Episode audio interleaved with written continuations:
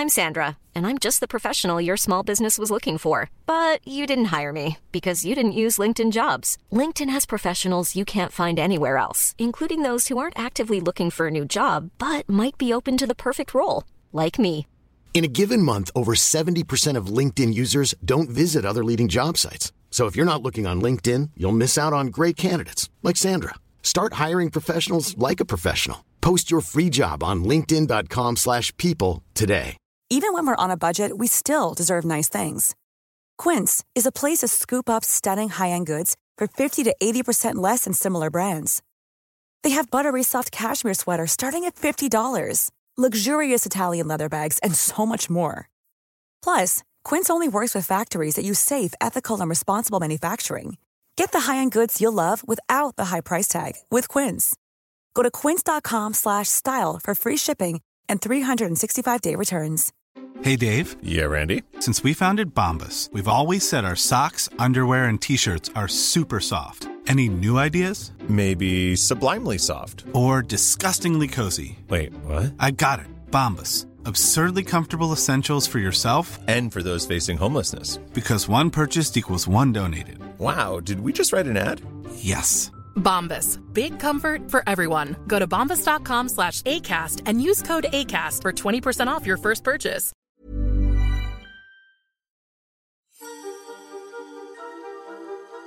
There is a place just for you.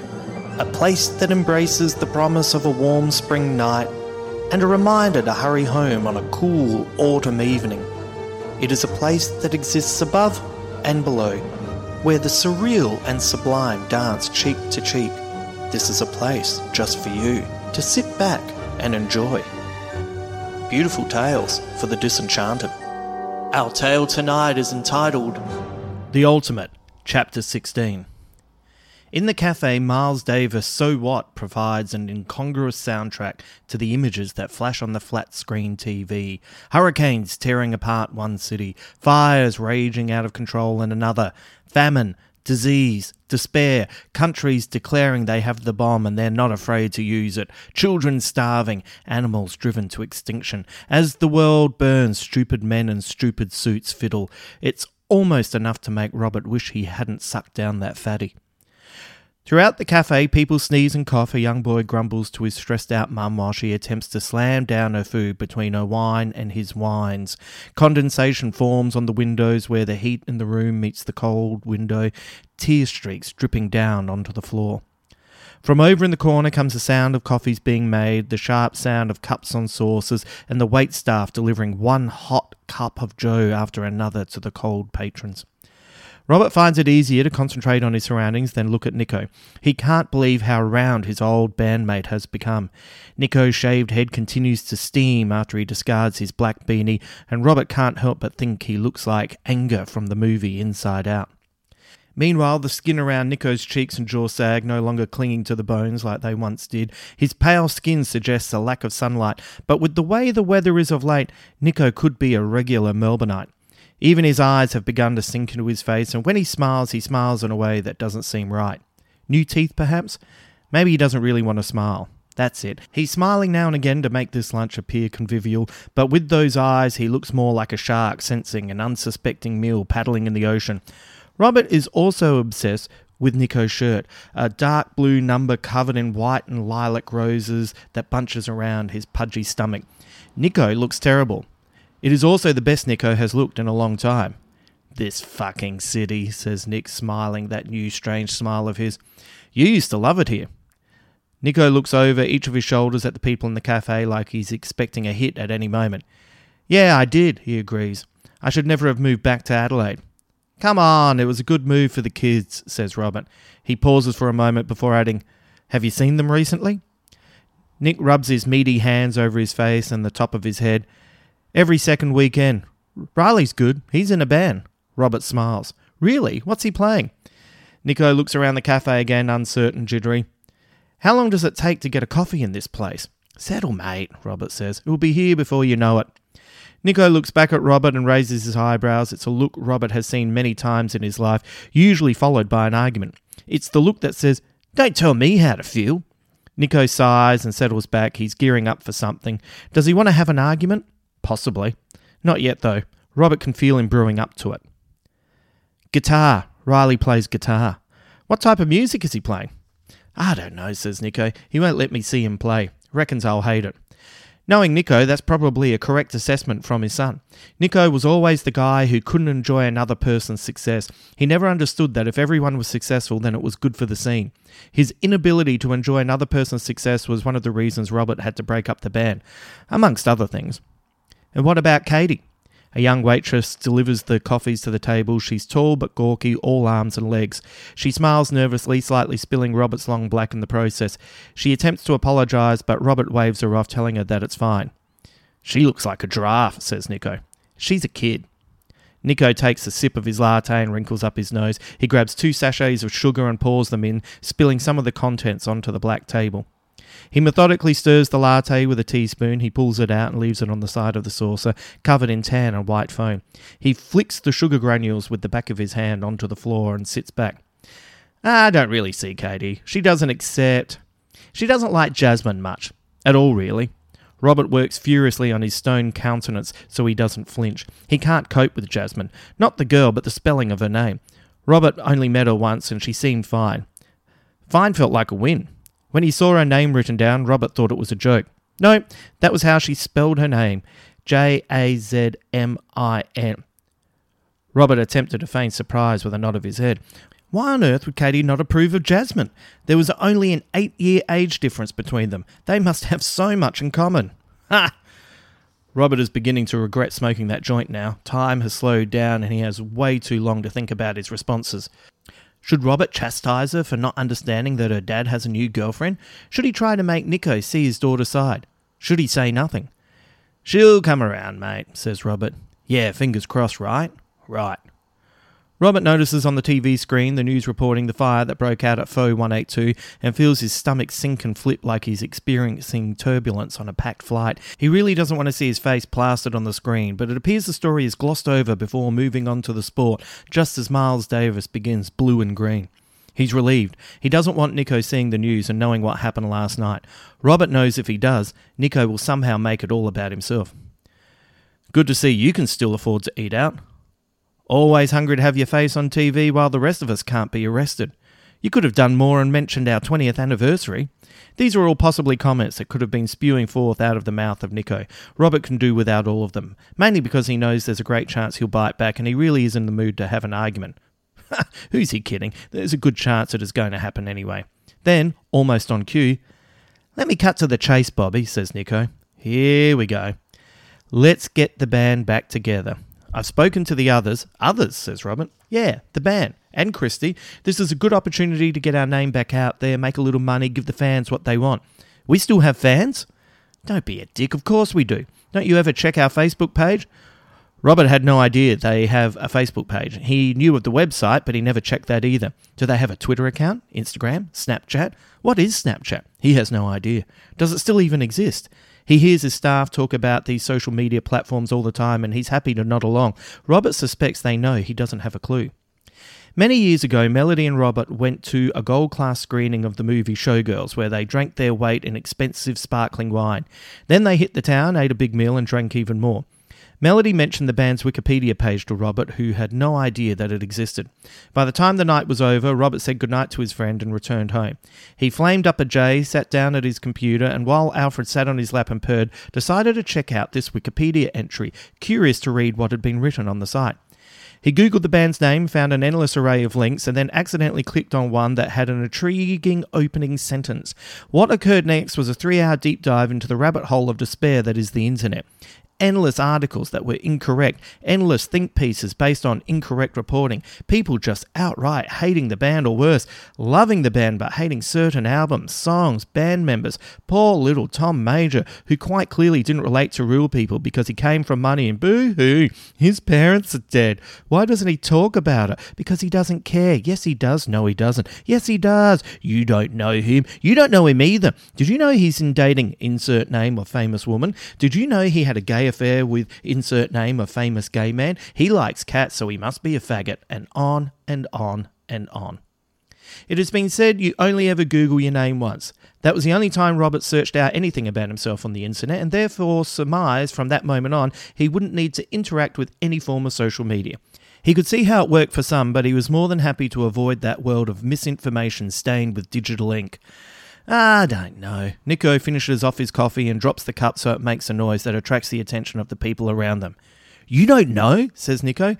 It is easy for you. You're rich. The rest of us are fucked. You get the majority of the money. You had money before. Of course, you don't know about our Facebook page. Why would you know when you're so rich you can do fuck all for the rest of your life? Here we go. Easy, mate, Robert says. He looks around, but everyone seems to have lost interest in them already. He looks over at the counter and sees a plate full of muffins, and his stoned stomach growls. He could eat all of them right now. How funny would it be if he just ate muffin after muffin every time Nikko cracked the sads?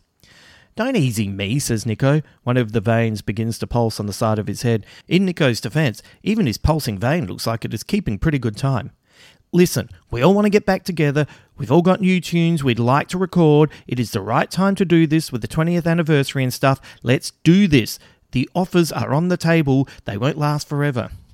All Robert can think of is the muffins. They look delicious. He'd rather eat three muffins and then complain about how fat he feels than sit opposite Nikko with his pulsing vein of fury. Ah, Pulsing Vein of Fury could also be the title of Nikko's autobiography. Boom! Robert tries not to smirk. There's a good chance that if he does, we might be removing that cup and saucer from his arsehole. I am thinking about it, says Robert, finally getting his green thoughts in the right order. I just don't know if I have it in me. Nikko clicks his fingers at the skinny waitress as she tries to walk by. She turns, and before she can register who she is talking to, Nikko is tapping the side of his coffee cup, asking for another. She looks to Robert, who says, No thanks, as softly as possible. He now feels embarrassed by his old friend's behaviour. Nikko quite clearly turned up ready to fight. Robert wonders how long it took him before he entered the store, getting himself ready for this confrontation, primed to make his case. Don't you want to get back out on the stage? says Nikko. Stop hanging out with all of those pasty looking nerds at that comic shop. Get back out in front of the crowds that love you. Belt out some of the old hits. Robert can barely walk up five steps without losing his breath. He doubts he could belt out anything. Although when he noticed the fire last night, a new energy kicked in. He can't help but wonder if he gave up the booze, the pot, the other random things, and ate some good food, went to the gym, maybe he could be quite fit for his age. Not Steve Rogers fit, but fit nonetheless. Ah, I just need some time to think about it. Fuck, man. How much time do you need? Robert has had enough. I need enough fucking time for you to let me finish a fucking sentence. That's how much time I fucking need, says Robert through stoned eyes and gritted teeth. Wait here. Robert stands up and grabs his wallet out of his jacket. Where are you going? I need a fucking muffin. Over at the counter, there are way too many muffins to choose from. Blueberry, orange poppy, banana, and almond. They all look delicious. He looks over at the man behind the counter. He's short with olive skin and a sleeve tattoo that makes him look like an Australian footballer. Tommy, how the fuck are ya? I'm good, Tony, says Robert, his eyes bouncing back and forth between the muffins. Tony has been such a fan of the old band that he refuses to call Robert by anything but his stage name. It makes Robert laugh to know that Tony here is a big fan, but hasn't recognised Nikko at all. How's the missus? Can't complain, mate, can't complain. Who'd listen? Robert nods, makes a decision, orders his delicious muffin, and takes it over to the table.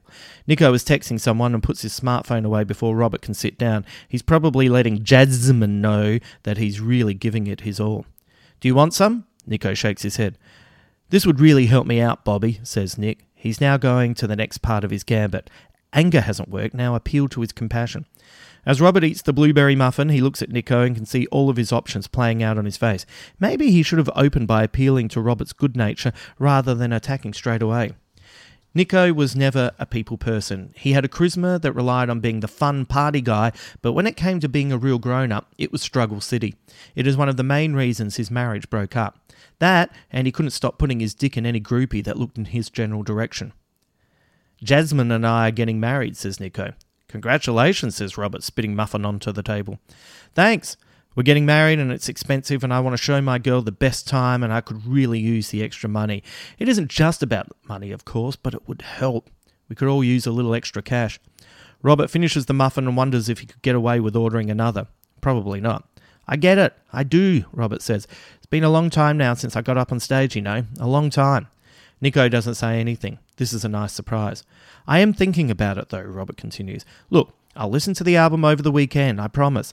Let me see if it gets the old juices flowing. Nikko breaks out a smile that for some reason makes Robert angry.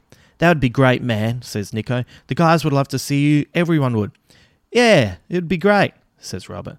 Do they really? He doubts it. A lot of time has passed since they last caught up, and even more time has passed since they caught up and liked each other. He looks at Nikko, all wobbly and saggy with age. He looks at himself, pudgy around the middle, enough grey in his ponytail he could be Gandalf the Grey. Maybe not that much grey. Gandalf the Greying instead. Who wants to see a bunch of washed up assholes playing music that was relevant a long time ago? It isn't like they stuck together and kept playing music, kept evolving. They'd be their own tribute band. He can't think of anything worse. Twenty something Robert would cringe if he knew this is what it would come down to. Then again, he feels like such a different person, he wonders if his younger self would recognise him at all. We all miss her, you know that, right? says Nikko. At first, Robert doesn't know who he's talking about, and then it kicks in. He's talking about Melody. This must be his last roll of the dice. Nikko shouldn't have brought up Melody, especially now that the pot feels like it is wearing off. Sure, says Robert. Look, I'd better get back to the office. Bunch of stuff to do, paperwork, shit like that. Nikko looks surprised. Doesn't Greg handle all of that? Yeah, most of it, but I do some of it too. Robert hopes this sounds plausible. Fair enough, says Nikko. Robert isn't certain he's bought it, but he's at least accepted it, for the time being at least. What are you doing tonight? Some of the boys are heading to the casino if you want to join us. Robert would rather set himself on fire and shoot himself into the sun, but refrains from sharing this news. Ah, I've got some stuff on, but keep me in the loop.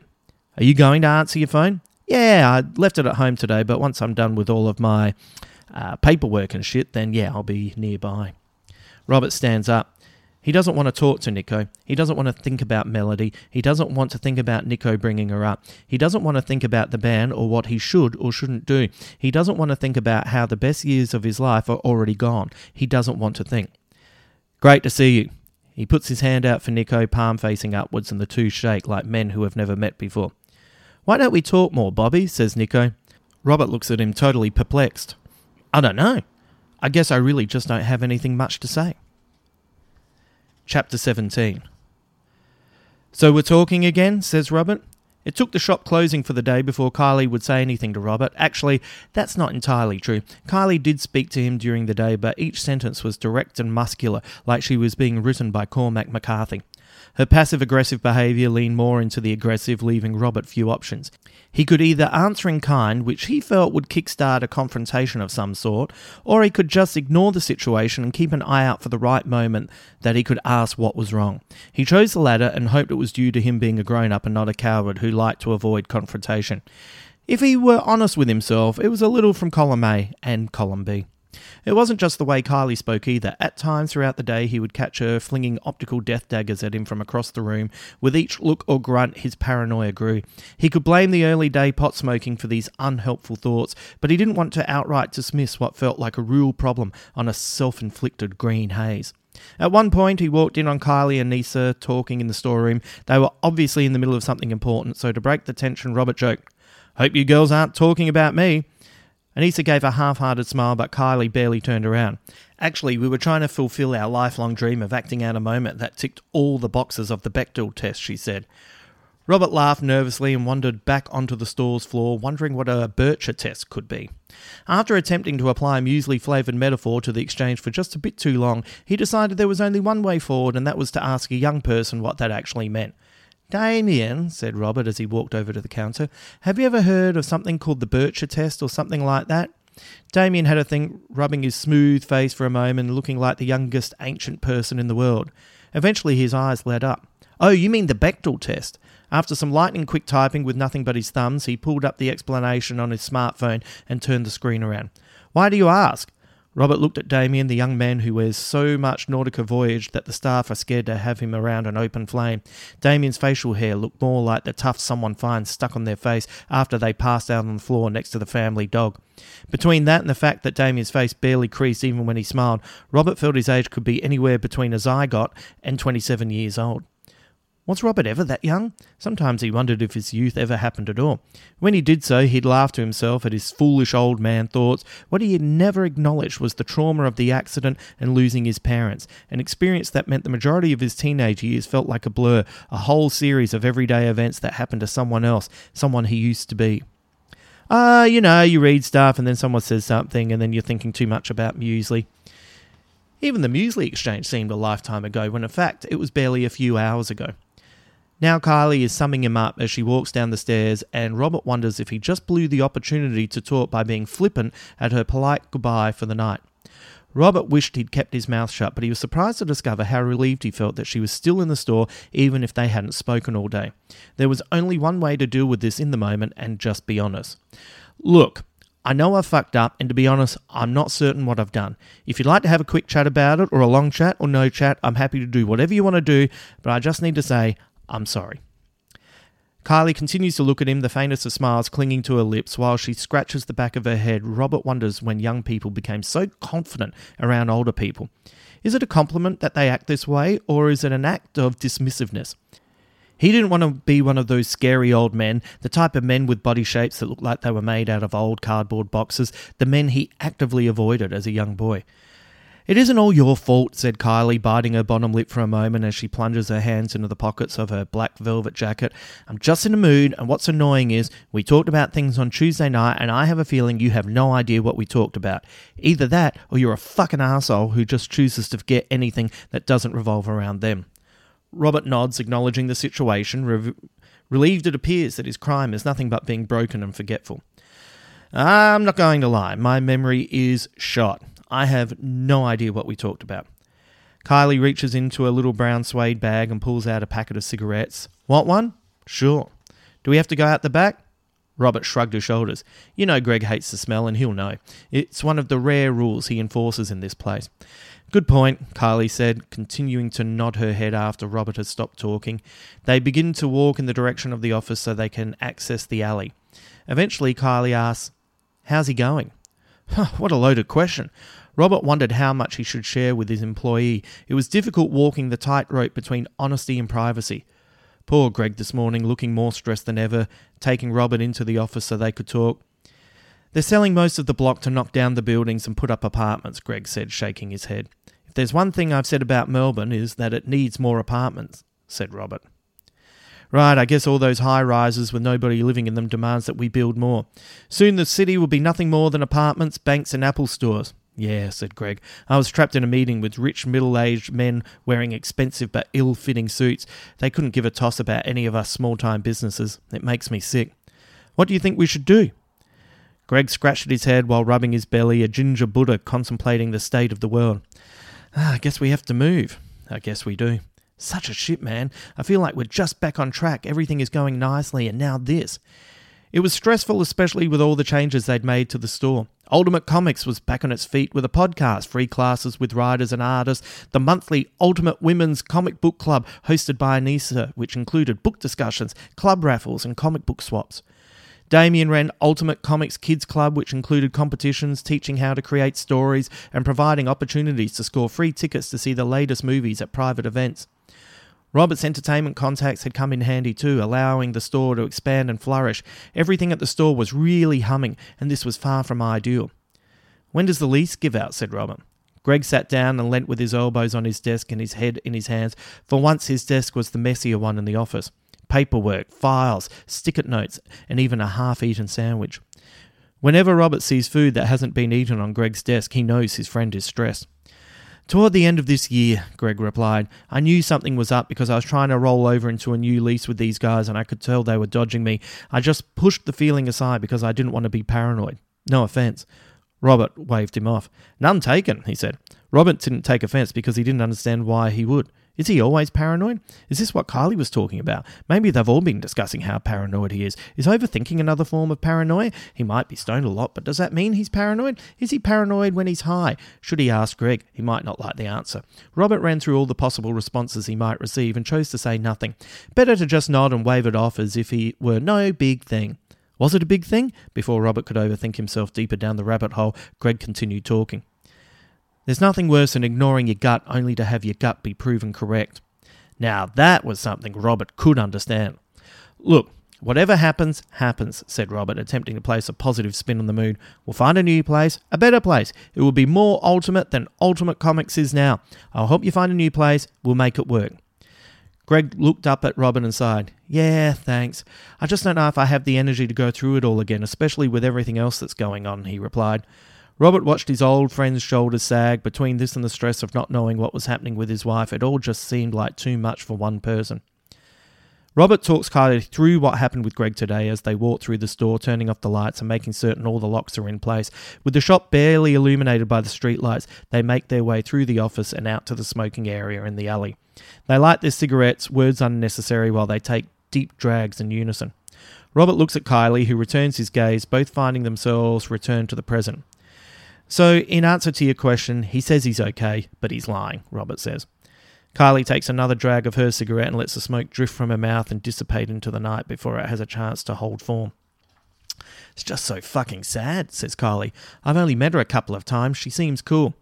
Yeah, Jill is cool, Robert replies, nodding, and so is he. He's probably the best guy I've ever known, and while he does share with me what's going on, he does it on his own terms.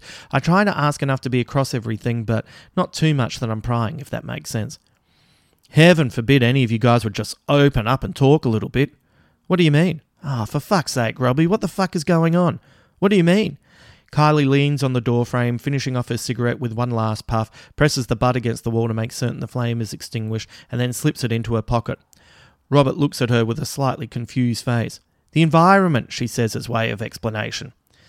Kylee tips her head to one side and looks at Robert, making him feel self conscious.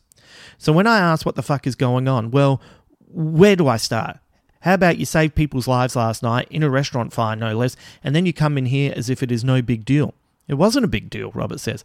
I think all those news people that came by today would think otherwise. Those people were hardly news people. Robert isn't quite correct with this response. In fact, he'd been in the office talking to Greg when Anissa knocked on the door. Robbie, there are more people looking for you. More? Who is it this time? There's more reporters here about the fire, she said. Robert I'm Sandra, and I'm just the professional your small business was looking for. But you didn't hire me because you didn't use LinkedIn jobs. LinkedIn has professionals you can't find anywhere else, including those who aren't actively looking for a new job but might be open to the perfect role, like me. In a given month, over 70% of LinkedIn users don't visit other leading job sites. So if you're not looking on LinkedIn, you'll miss out on great candidates like Sandra. Start hiring professionals like a professional. Post your free job on linkedin.com/people today. Wow. Nice. Yeah.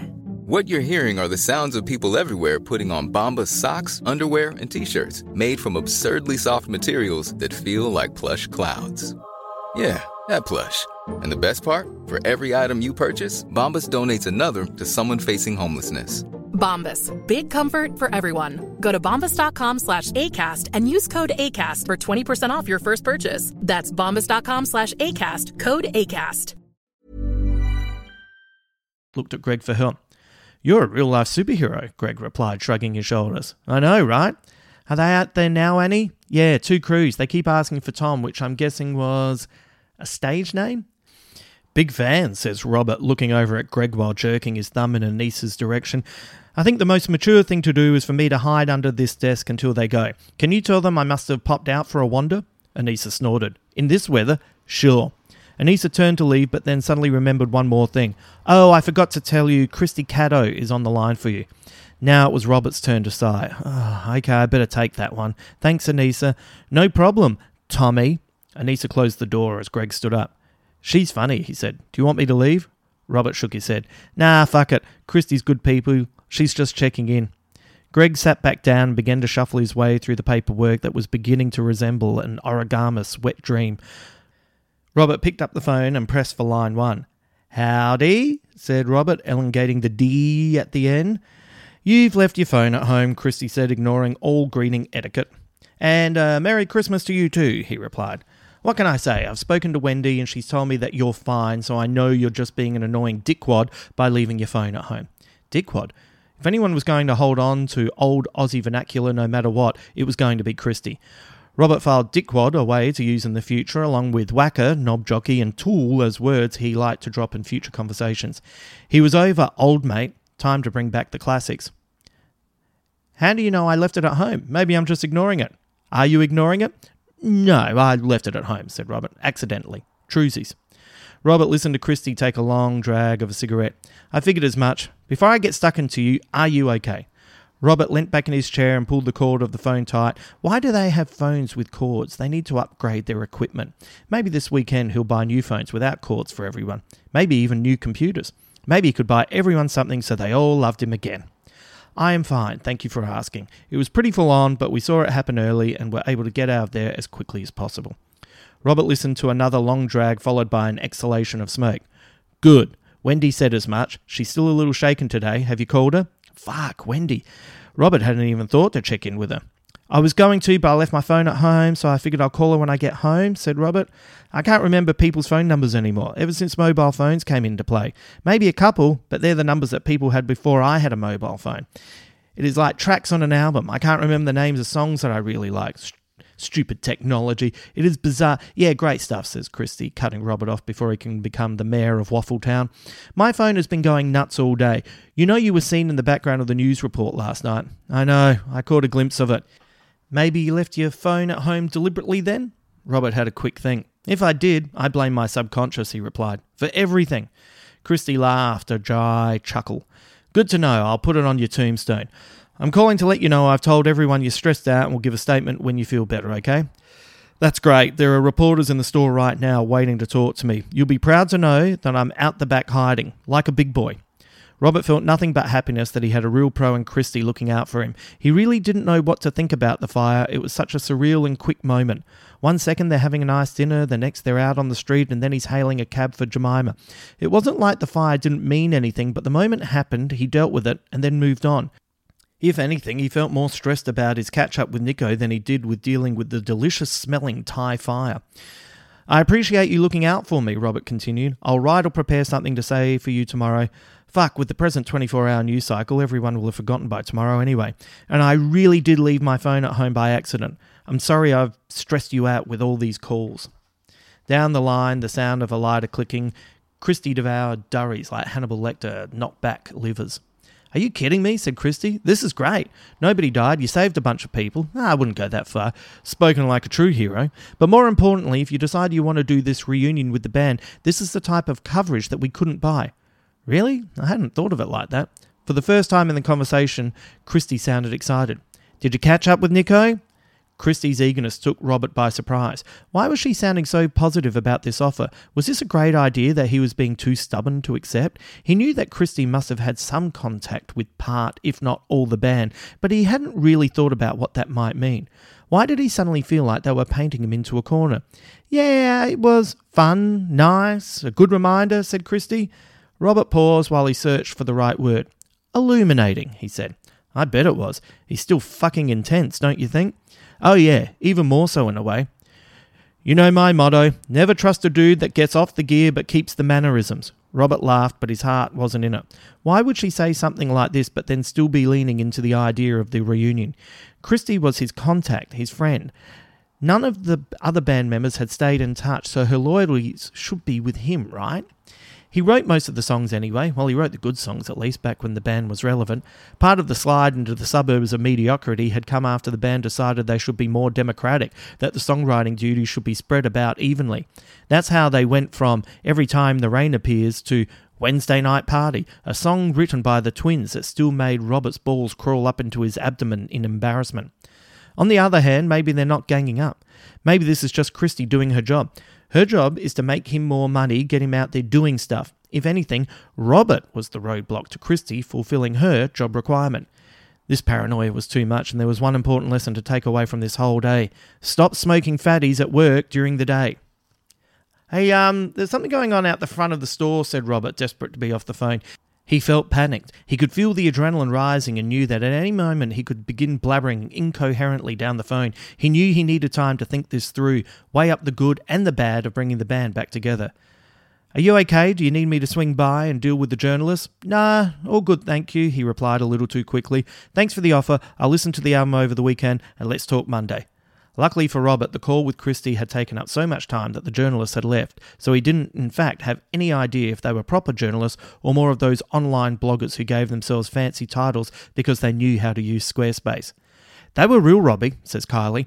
We just did what we always do with you and deflected the shit out of the situation. Robert finishes his cigarette and slips the butt into his pocket, shamed by Kylee's obvious care for the environment she had exhibited earlier. Thank you, he said. I appreciate you all doing that today and other days too. You're welcome. I've just look I've just had a bit going on. Kylee laughs. What's so funny? She looks at him with her blue eyes that, in the half light of the alleyway, make her look like a replicant. Kylee looks like she's seen things, things you people wouldn't believe. You, you're funny. You're funny because you've always got something going on. Ever since I've met you, there's some weird ass Gen X ennui that hangs over you. You think you're keeping it to yourself because, I don't know, you think you're stoic or something, but every thought, every emotion is written on your face and played out in your actions. And enough with the pot, you're a cliche. Why do you always have to be so fucking stone? What can Robert say to this? For a moment, he wants to tell Kylee to pay him some fucking respect for a change, to stop carrying on as if she knows everything. Robert wants to tell her that she should back off because she wouldn't like it if he dropped some truth bombs in her face. Of course, he doesn't do this. He doesn't say anything. She's right, of course, but he's not interested in sharing tonight. Would she even understand? He's not certain he does, so how can he articulate what he's feeling? How do you explain to someone you're just sick of your voice, sick of being you, trapped with your thoughts day in, day out? What's worse, he can't hear music in his head anymore. That was what he could always rely on the songs that played in his head through his body and out into the world. Now it is silent in there, except for his whiny voice, a voice that doesn't sound like him anymore. How does he say all of that? I'm just sick of me. That's why I smoke pot. That's how you say it? Kylee smiles at the answer. Do you have any more with you? No, not with me. That's why I'm yelling. She smiles. You're not yelling. Robert scratches his head, suddenly self conscious of what just happened. It feels like I was yelling, he says. Let's get out of this alley before someone comes down and beats you up because they think you're mugging me. Kylee grabs Robbie by his arm and leads him up the alley and around the corner. Robert looks up at the graffiti burned into the wall. This isn't real. He goes to mention it to Kylee, but she's let go of his arm to dart between the people scuttling through the night, trying to deal with the rain that stops and starts with no rhyme or reason. Robert follows her across the road and walks up beside her, slightly winded. He really needs to start looking after himself. Okay, old man, here. Kylee suddenly swerves into a bar full of the type of people who work important jobs where important people do important things and then talk as if everyone agrees that they are indeed important. They also speak loudly. Everyone and everything in the bar is so loud. Robert hates it here already as he slips between men dressed in dark blue suits with white shirts and pale pink stripes matched with colourful ties that suggest they're all colourblind. For a moment, he loses Kylee and then is amazed to find her right at the front of the bar ordering a couple of drinks, completely oblivious to the dirty looks that surround her. I think you pushed in front of some people, Robert yells above the chatter and musing. My bad. Luckily, I have an amazing haircut, so this has to count for something, right? Robert cannot see why this wouldn't be the case. Kylee pays for the two drinks, hands one to Robert, and then drags him by the hand through the sweaty bar. A song that sounds like a remix version of Right Said Fred blares over the speakers, and Robert silently prays for a power failure to save his fragile ears. They bounce and bump into people until eventually they're out in a small smoking area. A few people huddle in corners, pariahs in arms, smoking their brains out. By the time Robert has gathered himself, Kylee is already handing him another cigarette. I'll make this quick because I've got shit on tonight. Who do you want me to talk about first, Anissa or Damien? Robert has a think. He's not certain he wants to hear anything. If he's really honest, as long as he didn't do anything bad or embarrassing, he's happier knowing as little about his staff as, too late, says Kylee, I'll start with Damien. Robert nods and raises his eyebrows. No point in arguing. You know I love Damien, right? Kylee continues. Sure. We've been together for three years now. He's so sweet, a good guy. He's just great on so many levels. He's really reliable. Maybe too reliable. What does that mean?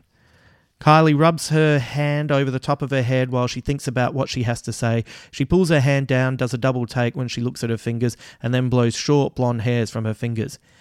He's so reliable, he's stagnant. So you're bored? Yeah, I know this is a shit thing to say, especially when I have a great boyfriend, but I'm too young to be settled. He's happy coming in, working on stuff at the store, working on comics at home, watching movies, dealing with kids on the weekend, and I. I just don't know.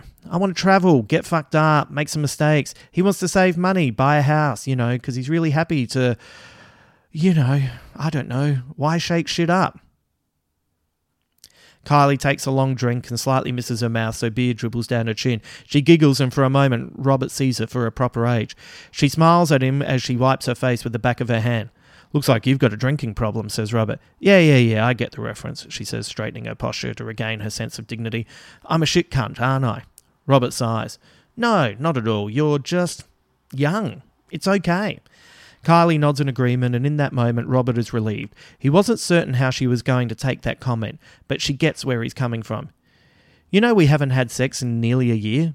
This is Robert's turn to nearly spill his beer. One, that is too much information. And two, Jesus shit, are you serious? Yeah, it's like we're Barbie and Ken living together, having heaps of fun, comfortable showing affection, but when I want to go out and have fun, he's in the beanbag playing video games. I've got to be honest, I've never heard Damien talk about sex in any way, says Robert. In fact, Robert hasn't heard anyone at the store talk about sex. Damien never mentions it. Greg never talks about it, but then again, that makes a lot of sense with all that he and Jill are dealing with. Anissa is flirty, but fun flirty, not sexy flirty. Kylee is too busy taking everyone down with funny comments to talk sex, although she does have an unhealthy infatuation with Dick Grayson and his bum. In fact, there appears to be a whole subsection of women and gay men who love the grown up Robin's ass. Robert wonders what Fredric Wertham would have to say to that. So, what are you going to do? Robert says, finishing off his drink. Well, that gets me to my second issue, Kylee says, draining her glass. I think I'm in love with Anissa. Robert holds up his hand with his forefinger extended as he slams down the rest of his beer. Right, I need something stronger all of a sudden. Wait here. A few minutes later, Robert returns with two whiskies neat. I don't drink whiskey, says Kylee. They weren't for you, says Robert. He throws them both down in rapid succession, grimaces for a moment, then returns his attention to Kylee. Nice one, says Kylee. Feeling pretty cool? I'm a regular Don Draper. Right. So, Anissa, does she know? Kylie nods. In the background, an old song by Gary Puckett and the Union Gap begins to play. Robert nods at how appropriate the lyrics are. Maybe too appropriate. He sometimes wonders if there is a force out there applying a soundtrack to his life. You're right, Gary. She's definitely not making eye contact because she isn't satisfied. Yeah, she knows. Nothing has happened. Well, Robert quickly shakes both his hands in Kylee's direction. I don't want to know. Calm down, Kylee says. I was about to say, we've sat on a lounge together with me leaning back into her chest, her arm around me, but that is all. And what about Damien? Kylee sighs. He doesn't know anything. What do I tell him? There's nothing wrong with him. I'm just not the person I used to be. I don't even know who I am anymore, but I'm not the person he fell in love with. Robert rubs his hand down his face and then rests his head on his hand while his arm rests on the sidebar. He looks at Kylee and sighs. We talked about this the other night. Uh huh. And you confessed to me, and then I acted like nothing happened. Yep. When I promised you that I would have a think about it, got it in one. I'm sorry. Apology accepted. I hate to be rude, but I'm hitting the wall. Let me have a think about the Damien situation. A proper think, he says. You can't stay with him if your feelings have changed. That will only make things worse down the line. Kylee nods her head, her eyes looking past him into empty space. Yeah, I know. You're right, but yeah. Robert reaches out and takes Kylee's hand, giving it a reassuring squeeze. She looks at him, taken aback. This display of affection is new to both of them. For a moment, he wonders if he's made a terrible mistake. Kylee nods, her eyes suddenly pink and wet. She removes her hand and with one finger wipes a corner of her eye. Sorry for being a dickhead, says Robert, a sincere apology, but also a way of breaking the tension. Yes, you are a dickhead, but thank you, she replies. Time to stop with the mopey, broken, middle aged man thing, too. You're better than that. Robert nods at her, smiling. Even when she's vulnerable, he enjoys her ability to turn on the sass. Let's get out of here, she says. I can see some people starting to recognize you, and I have a horrible feeling I'm going to be trapped waiting while drunk dickheads tell them they love your song these days.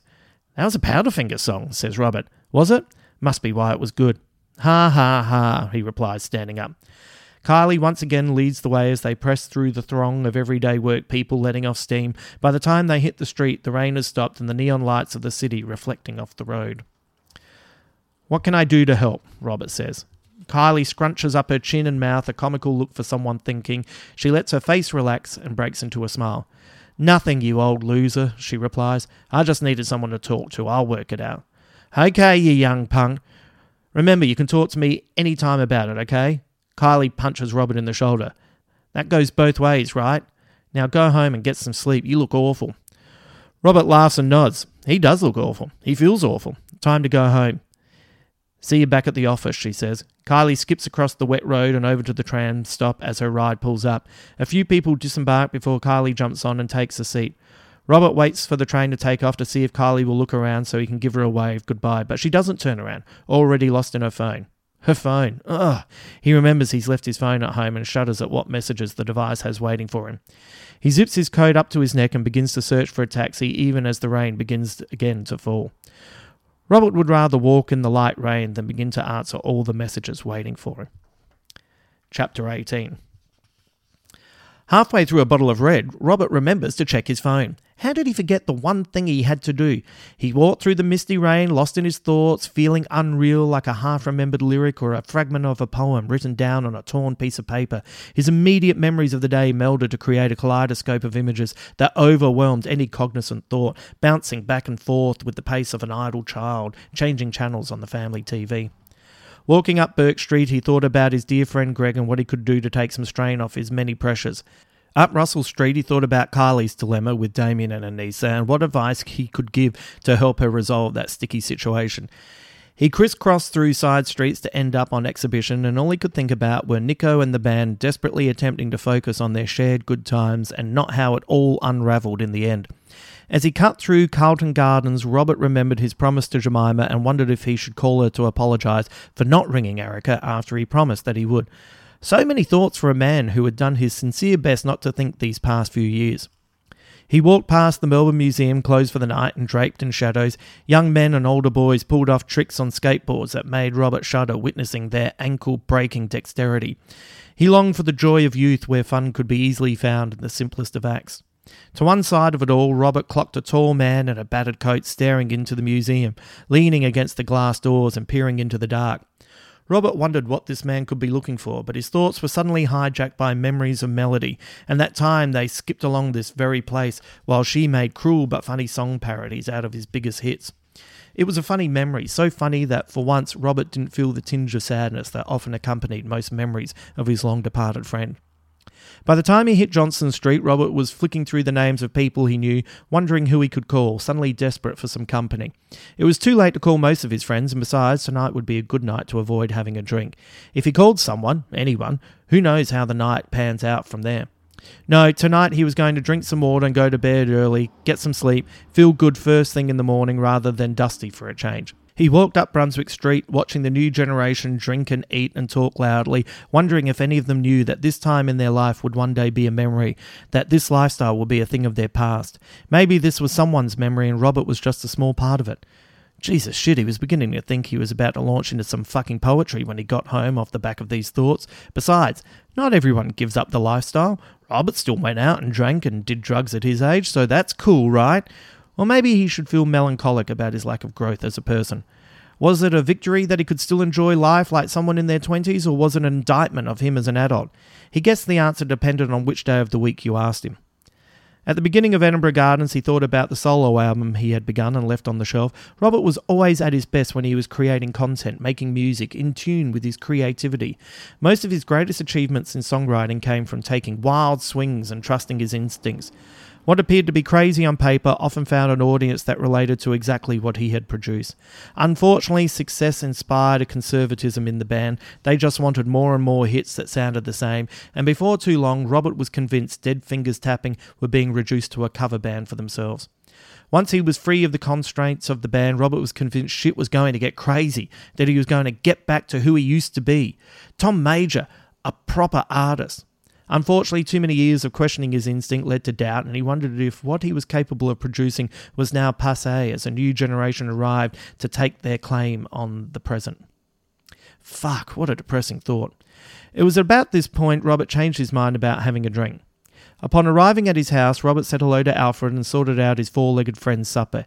He poured himself a glass of red, finished it in one mouthful, and then poured another to drown out the dumbass thoughts reverberating around the empty hall of his memories.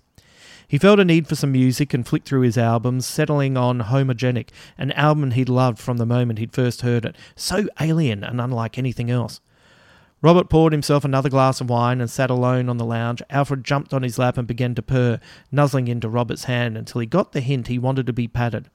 From the back of his head all the way down to his tail, it wasn't until Bachelorette began to play that Robert remembered he should check his phone. With Bjork playing in the background, Robert flipped Alfred from his lap and onto his shoulder so he could stand and find his phone. There it was on the counter, exactly where Robert left it in the morning as he attempted to get his shit together and head into the store. It was dead. It had run out of battery a long time ago. Picking it up, Robert took the phone to where the charger was attached to the wall and plugged it in. He watched as the phone came to life, Alfred's whiskers tickling his ear, purring lovingly on his owner's shoulder.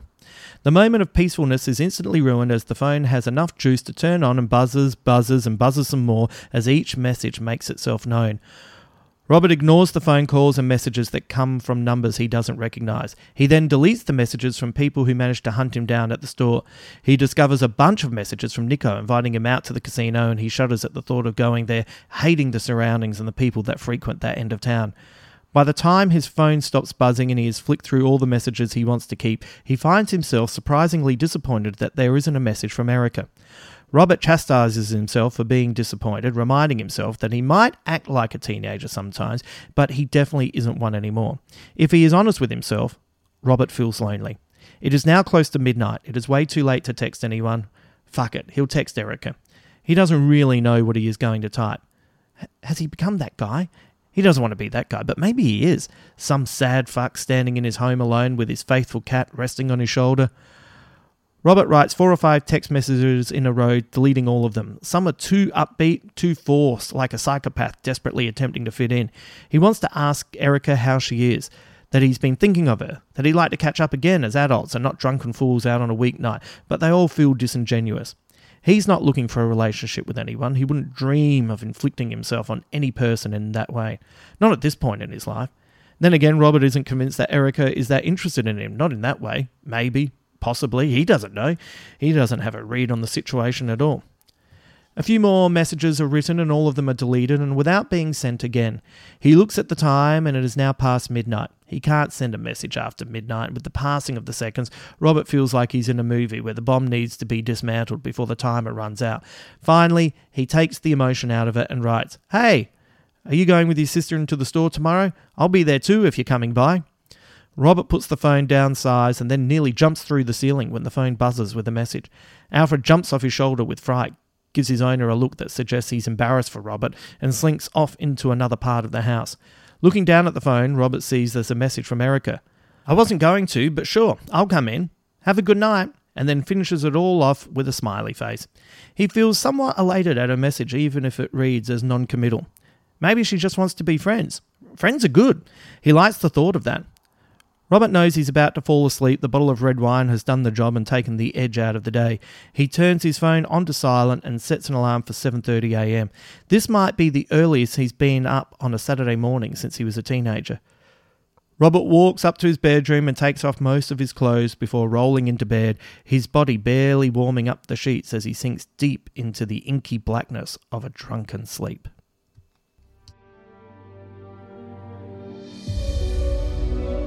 Thank you for joining us. You're always welcome here. Remember to avoid danger with strangers and never accept advice from mice. We hope to see you again here soon. Until then.